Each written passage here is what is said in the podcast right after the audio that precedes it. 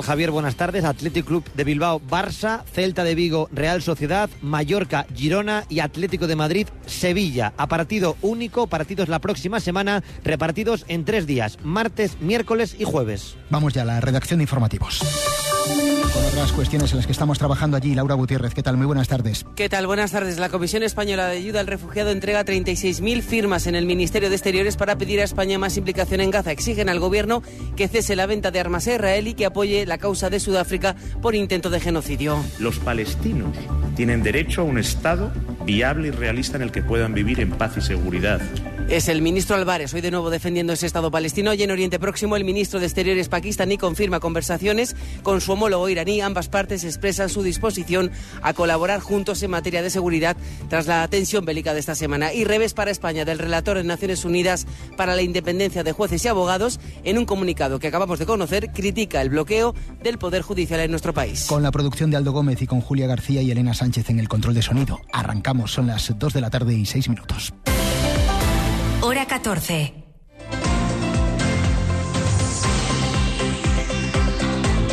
Lo que pasa, lo que importa en Asturias. Alejandra Martínez.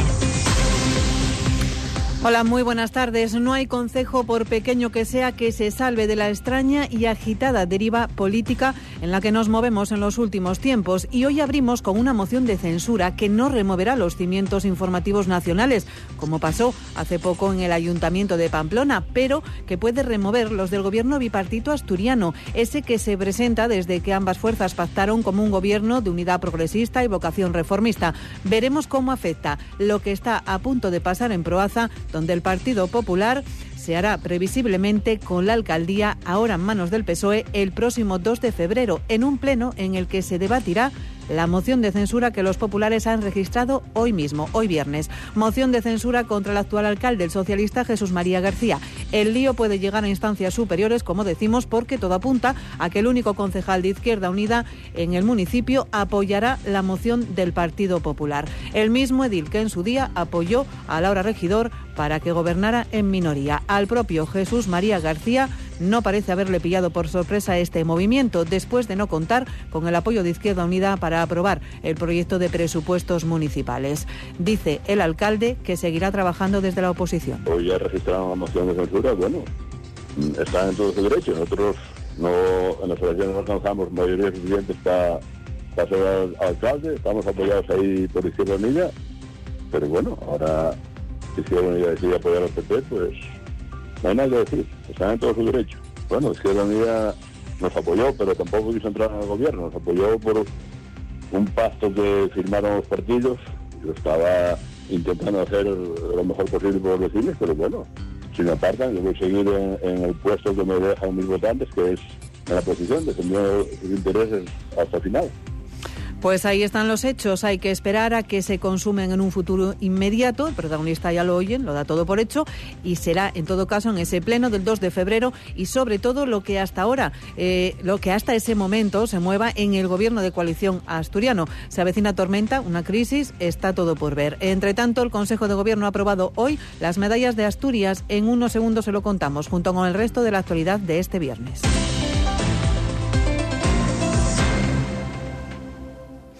Las 5 medallas de Asturias que hoy ha acordado el gobierno asturiano reunido en Coaña se unen a la recibida por la princesa de Asturias, esta por el hecho de ser princesa. Además, en este caso, los 5 reconocidos sí la recogerán el próximo 8 de septiembre con motivo de la celebración del Día de Asturias. Comenzamos el listado con las 2 personas que recibirán la medalla de Asturias a título póstumo. El exalcalde de Mieres, Aníbal Vázquez, y el exdirector del diario El Comercio, Marcelino Gutiérrez. Del primero destaca el Ejecutivo su lucha por la mejora de los derechos laborales de los mineros, su carácter solidario y el hecho de que haya sido reconocido unánimemente como uno de los regidores más queridos de Mieres. Y del periodista Marcelino Gutiérrez, su pasión por la profesión y su entrega a este oficio que le convirtió en un referente del periodismo de calidad, veraz y comprometido con su tierra. Además, recibirán el máximo reconocimiento del Principado a Donina Tardón, la primera y única mujer catedrática de Medicina Preventiva y Salud Pública de la Universidad de Oviedo y científica científica y la científica asturiana, además más destacada a nivel nacional según el CSIC. Consuelo Ballina González, de Ribadesella, también pintora, grabadora y ceramista, recibirá una medalla de Asturias el próximo 8 de septiembre. Y a este listado se une Pablo García Fernández, de San Martín del Rey Aurelio, representante de una generación, dicen, desde el Ejecutivo, de asturianos y asturianas a la que le debemos la libertad y la democracia plasmadas en la Constitución de 1978. Hay que decir que fue el primer alcalde democrático de La Viana y uno de los primeros senadores por designación autonómica, responsabilidad que ocupó desde 1983 hasta 1999. Además, el Consejo de Gobierno también ha acordado proponer la concesión del título de hijo predilecto al cardenal gozoniego Ángel Fernández Artime. Es el séptimo cardenal asturiano de la historia. También se propone la concesión del título de hijos adoptivos a los hispanistas franceses Iván Lisorgues y Jean-François Botrel, considerados los máximos expertos mundiales en Leopoldo Alas Clarín y grandes difusores de su obra. Precisamente este 2024 es el año en el que se cumplen los 140 años de la primera edición de La Regenta. Ambos son autores del libro Leopoldo Alas Clarín, La Regenta y el Obispo, de reciente publicación. Esta propuesta, al igual que la del hijo predilecto, esta propuesta será trasladada a la Junta General una vez aprobada formalmente. Y una última noticia que tiene que ver con ese Consejo de Gobierno celebrado esta mañana en Coaña, y es que el Ejecutivo ha autorizado la firma del protocolo con el Ayuntamiento de Gijón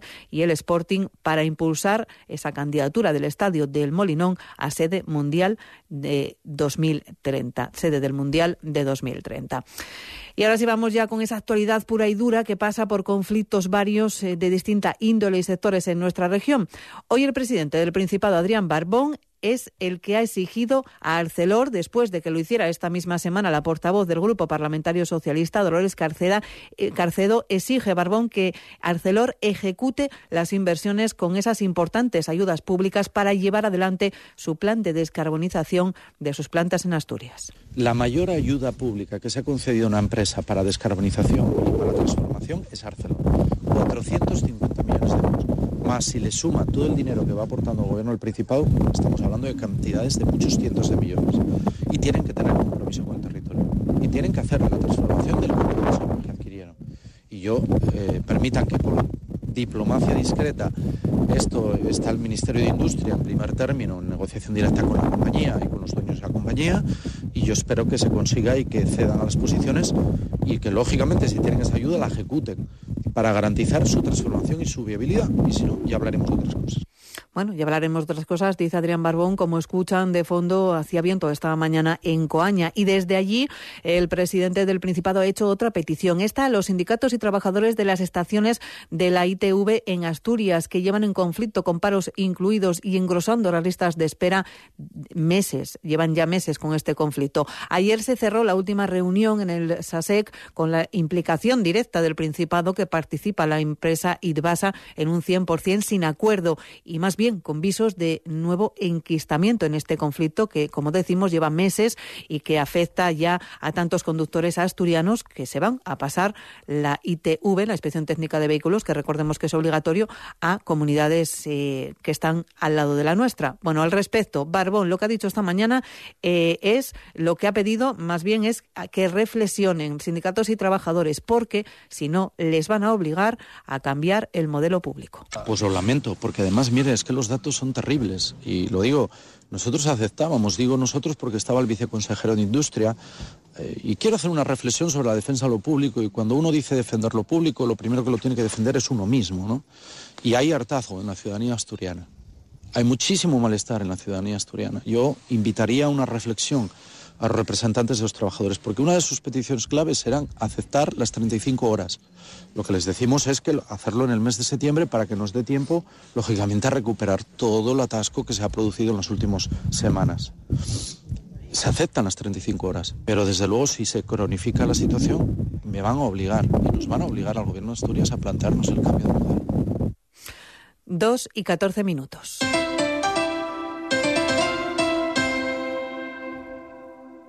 Ser Gijón. Buscas el hogar de tus sueños. Nosotros te lo construimos. Innodeco Project te facilitamos la parcela, diseñamos, construimos, amueblamos tu casa, gestionamos la financiación del proyecto para que tú no te ocupes de nada. Innodeco Project, rehabilitación integral de viviendas y locales comerciales. Hermanos Felgorosa 1, Gijón, frente al Paseo de Begoña, con la garantía de la Agencia Inmobiliaria Domingo. Vuelve a lucir con los últimos estilos y tendencias. Vuelve a renovar tu armario. Vuelve a darle un toque único a tu hogar. Vuelve a darte un capricho. Vuelve a disfrutar de los mejores descuentos. Vuelven las rebajas al Centro Comercial Los Fresnos. Centro Comercial Los Fresnos, lo más de Gijón. Cadena Ser. El poder de la conversación.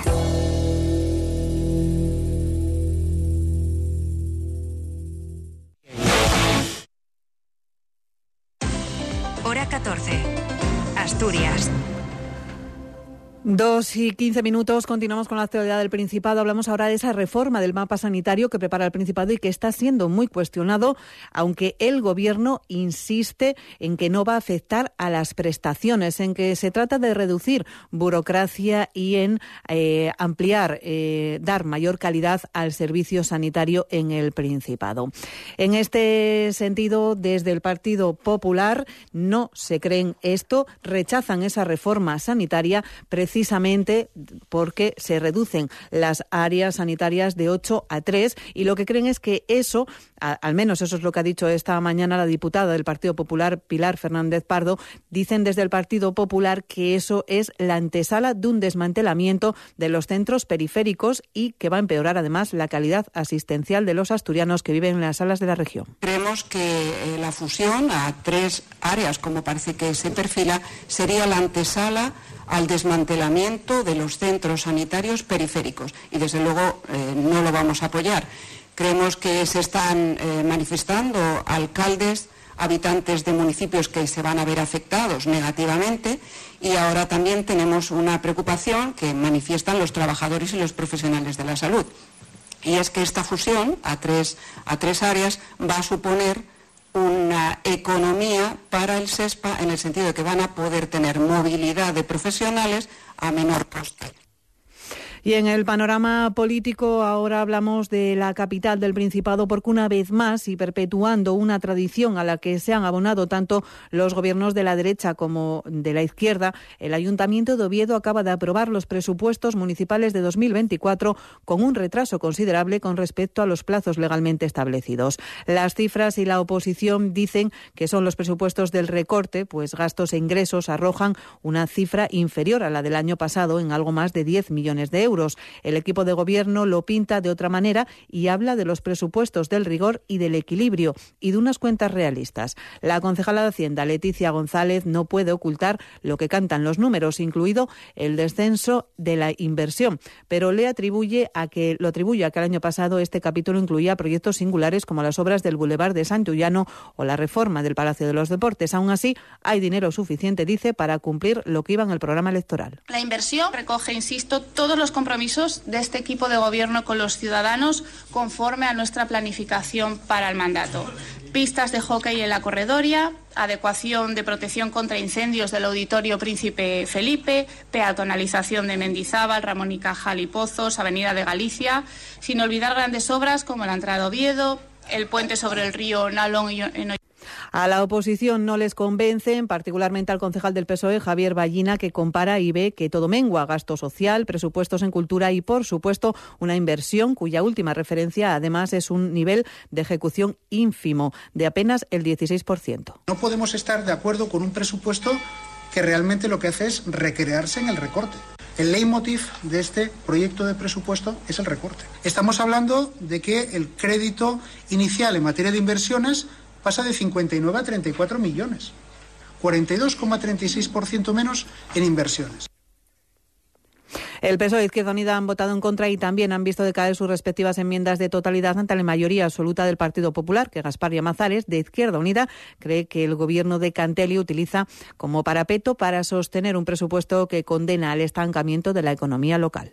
Vamos a unos presupuestos al tran-tran, a unos presupuestos de estancamiento, a unos presupuestos alicortos, Ante una ejecución presupuestaria ínfima, lo que hace el equipo de gobierno es achicar el presupuesto para ahormarlo a una mala gestión presupuestaria. El presupuesto no convenció tampoco a los ultras de Vox, que incluso afean al Partido Popular sus flirteos con organizaciones perversas, dicen, como las ONGs de cooperación al desarrollo. Elena Figaredo defiende que no se dé ni un céntimo a la cooperación mientras haya necesidades en las que invertir en Oviedo. Denunciamos la subvención a Codopa. Vox no entiende que se puedan dar 20.000 euros a un chiringuito socialcomunista para la realización de sus políticas de atraer inmigrantes ilegales. Aunque hay que indicar que al PP le gustan los inmigrantes ilegales, más que sus vecinos de la zona rural. El presupuesto aprobado esta mañana suma 270 millones de euros. Es solo la aprobación inicial y le aguarda un trámite que retrasará su entrada en vigor al menos hasta el mes de marzo. Hasta ese mes habrá presupuesto prorrogado, como decimos, en la capital del Principado, en Oviedo y en Gijón. El desarrollo del suelo de Naval va cogiendo forma. El ayuntamiento formalizará este año la compra de una parte de los terrenos del antiguo astillero y fija para 2026 el inicio de las obras del que será el segundo parque empresarial de este municipio. Un espacio orientado a iniciativas vinculadas a la economía azul y blindado al uso residencial. Sergio Díaz. Es la transformación de los antiguos terrenos de Naval Gijón en un polo empresarial de economía azul, el gran proyecto del mandato, dicho por la primera autoridad del concejo. La alcaldesa Carmen Morillón ha anunciado que el consistorio está en disposición de abordar este mismo año la compra de los 38.000 metros cuadrados propiedad del puerto. La operación se cerrará por algo menos de 5 millones de euros, a abonar con cargo al remanente de 2023. La regidora dice que no hay marcha atrás para resolver una deuda pendiente con el barrio del Natahoyo. Hemos acordado, el equipo de gobierno, abordar la compra de los terrenos de Naval Gijón con los ahorros del presupuesto del año pasado, es decir, con los remanentes. Estaríamos en disposición de en el mes de abril abordar esa compra. El año 26 se licitaría la obra de urbanización. Trabajamos con esos plazos. Una vez validado en pleno, se abriría una compleja tramitación urbanística. El 80% de la superficie edificable iría destinada a usos productivos, el resto complementarios y terciarios, descartándose por completo el residencial. No habrá bloques de viviendas porque así se refleja en el plan de ordenación vigente. La número 2 del Gobierno Municipal, la popular Ángela Pumariega, avanza que ya hay interés por asentarse en la zona. Y es un impulso que vamos por el buen camino, pero bueno, no se puede dar obviamente nombres y, ni de empresas ni absolutamente nada, pero sí que hay interés por parte de del sector empresarial. Un acto, el de la presentación de Naval Azul, donde estos dos partidos, Foro y PP, han querido mostrar una imagen de unión. Acudieron todos los miembros del equipo de gobierno, salvo uno por enfermedad, en torno a este proyecto llamado a unar actividad empresarial y el disfrute y recuperación en el espacio público para toda la ciudadanía. Y atención a esta noticia porque la Unión de Consumidores alerta de un incremento del número de llamadas por parte de comercializadoras que, con ofertas fraudulentas y haciéndose pasar por la compañía eléctrica del titular, engañan a este para que firme un cambio de contrato. El engaño está dirigido especialmente hacia las personas mayores, principal objetivo de estas estafas. Silvia Rúa. Según el presidente de la Unión de Consumidores, Dacio Alonso, de la modalidad de contratación puerta a puerta, declarada ilegal en su día, se ha pasado ahora a la llamada telefónica por parte de compañías comercializadoras o asesorías energéticas que, haciéndose pasar por Total Energies, entre otras, engañan al usuario. Le dicen que van a mejorarle las condiciones de su contrato eléctrico y envían un SMS para que firme. Lo que realmente rubrica esta persona es un cambio de compañía, todo sobre la base del engaño.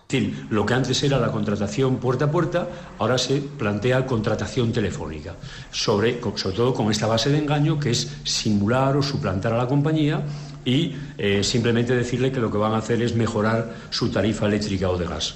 Y ya digo, además, con esta simple, incorporando una llamada, un SMS que se le pasa a su móvil y que no se le plantea ni se le adjunta el contrato y las condiciones, para nada, simplemente un enlace que donde se le dice que en el momento que pinche ese enlace queda autenticado ya y queda ya firmado el contrato y digamos, hecho el cambio de compañía eléctrica. Solo en lo que va de mes de enero, la UCE ha recibido ya un centenar de llamadas de usuarios afectados por estas prácticas. Dacio Alonso pide a los ciudadanos que no firmen nada por SMS y recuerda que en todo caso tienen 14 días para desistir del cambio. Recuerda igualmente que desde junio pasado está prohibido por ley recibir llamadas comerciales no solicitadas expresamente por el usuario y una queja en este sentido pide a las autoridades mayor vigilancia para que se cumpla esta norma.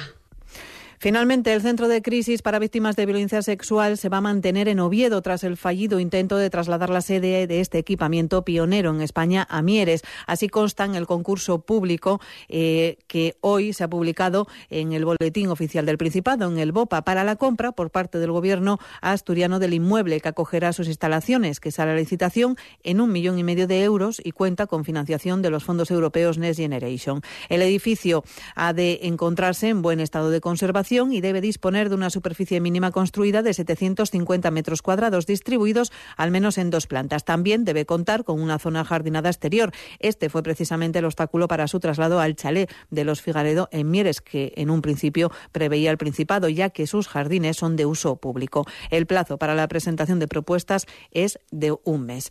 Y vamos ahora con cultura. Estas abre paso este fin de semana, entre otros lugares, en la comarca de Avilés. El centro Niemeyer acoge esta tarde la representación de la obra Cucaracha con paisaje de fondo, con la maternidad como telón de fondo, mientras el Centro Valley de Castrillón será escenario mañana del musical Cuéntame un cuento. Josu Alonso. 4 mujeres que no pueden tener hijos en un balneario perdido es el argumento que sube a las tablas del Niemeyer Javier Ballesteros desde las 8 de la tarde para tratar como telón de fondo un asunto de actualidad como la maternidad o la edad a la que las mujeres se convierten en madres. El director reconoce que, aunque no ha sido buscado, el asunto y el elenco le han llevado a reflexionar. Ballesteros apunta que la obra ha servido a muchas mujeres para reír. Muchas mujeres que han venido a ver la obra, que han tenido problemas a lo mejor para quedarse embarazadas o no la han conseguido y tal, sí que nos han comentado como qué gusto haber podido ver esto desde fuera y haberse reído de ello, y que ha sido muy liberador, la verdad, que lejos de sentirse a lo mejor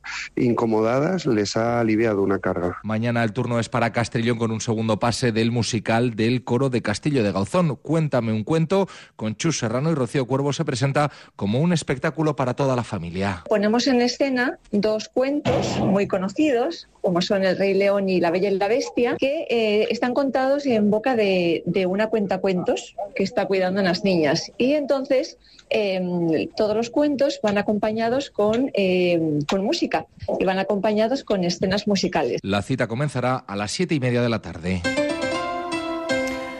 Pues vistas esas 2 citas, esas 2 propuestas para este fin de semana, veamos cómo viene el fin de semana deportivo. Cali González, buenas tardes. Buenas tardes. El Sporting viaja hasta ahora rumbo a Tenerife, donde jugará mañana y donde podría debutar el último fichaje, Mario González, que ha entrado en su primera convocatoria. Quien ha dejado de pertenecer hoy definitivamente a la plantilla rojiblanca ha sido Ignacio Geraldino, que ya ha firmado la rescisión de su contrato. El entrenador rojiblanco Miguel Ángel Ramírez se ha mostrado muy ambicioso. Dice que no firma el playoff. Yo te diría que no. Porque, y ya lo hemos hablado con la plantilla, si nosotros mejoramos la primera vuelta, que creo que tenemos la capacidad de hacerlo, vamos a tener un premio superior al playoff. También jugará mañana el Oviedo, lo hará contra el Racing de Ferrol, y Lucas Ejado finalmente es baja la convocatoria debido a unas molestias que ha arrastrado durante toda la semana, y todo apunta a que será Viti quien ocupe su posición. Lucas se une a las bajas de Camarasa, Costas, Luismi, Tarín, Mario y Millán, un total de 7 que Carrión compensa con las convocatorias de 3 jugadores del filial, Yayo, Sese y Jaime Vázquez. El Oviedo estará arropado por 700 aficionados en Amalata, un campo donde el Racing de Ferrol no pierde desde el diciembre de 2022. Por su parte, los azules no ganan a domicilio desde el pasado 1 de octubre. Y terminamos con una triste noticia, la del fallecimiento del púgil asturiano José Antonio Gitano Jiménez, que ha fallecido esta mañana a los 71 años de edad por problemas de salud. El púgil obetense fue el campeón de Europa español más joven de la historia al haberse proclamado campeón del peso pluma a los 20 años. Bueno, pues muchas gracias, Cali. Y en cuanto a lo que nos depara el tiempo, pues después de 2 jornadas lluviosas, hoy aún nos hemos despertado con humedad y probabilidad de precipitaciones en la primera mitad del día, pero a medida que ha ido avanzando avanzando la mañana, los rayos del sol han ido alegrando una jornada en la que, eso sí, han bajado las temperaturas, ahora entre 8 y 12 grados, pero es que van a seguir bajando y, según la Agencia Estatal de Meteorología, a última hora del día alcanzaremos temperaturas mínimas que de madrugada podrían situarse en valores bajo los 0 grados. Y si salen esta noche, no lo hagan desabrigados. Y si lo hacen mañana sábado, tampoco, porque la caída de las temperaturas será aún mayor, con mínimas que no superarán los 0 grados y que pueden bajar hasta menos 5 en el interior. Las máximas subirán ligeramente, pero no pasarán de los 13 grados. Heladas, por tanto, sol frío y frío, pero sin lluvias para mañana sábado. El domingo dejaremos atrás tanto frío. Subirán notablemente las temperaturas, con mínimas que no bajarán, en este caso, de los 3 grados y máximas que podrían alcanzar los 19 en algunas zonas del Principado. Casi calor, podría decirse, en pleno mes de enero, porque además tendremos cielos casi despejados. Hasta aquí este Hora 14 de viernes. Ya saben, las noticias de sábado y domingo las tendrán como siempre con Silvia Rúa y Hora 14 fin de semana. Buen día y buen fin de semana.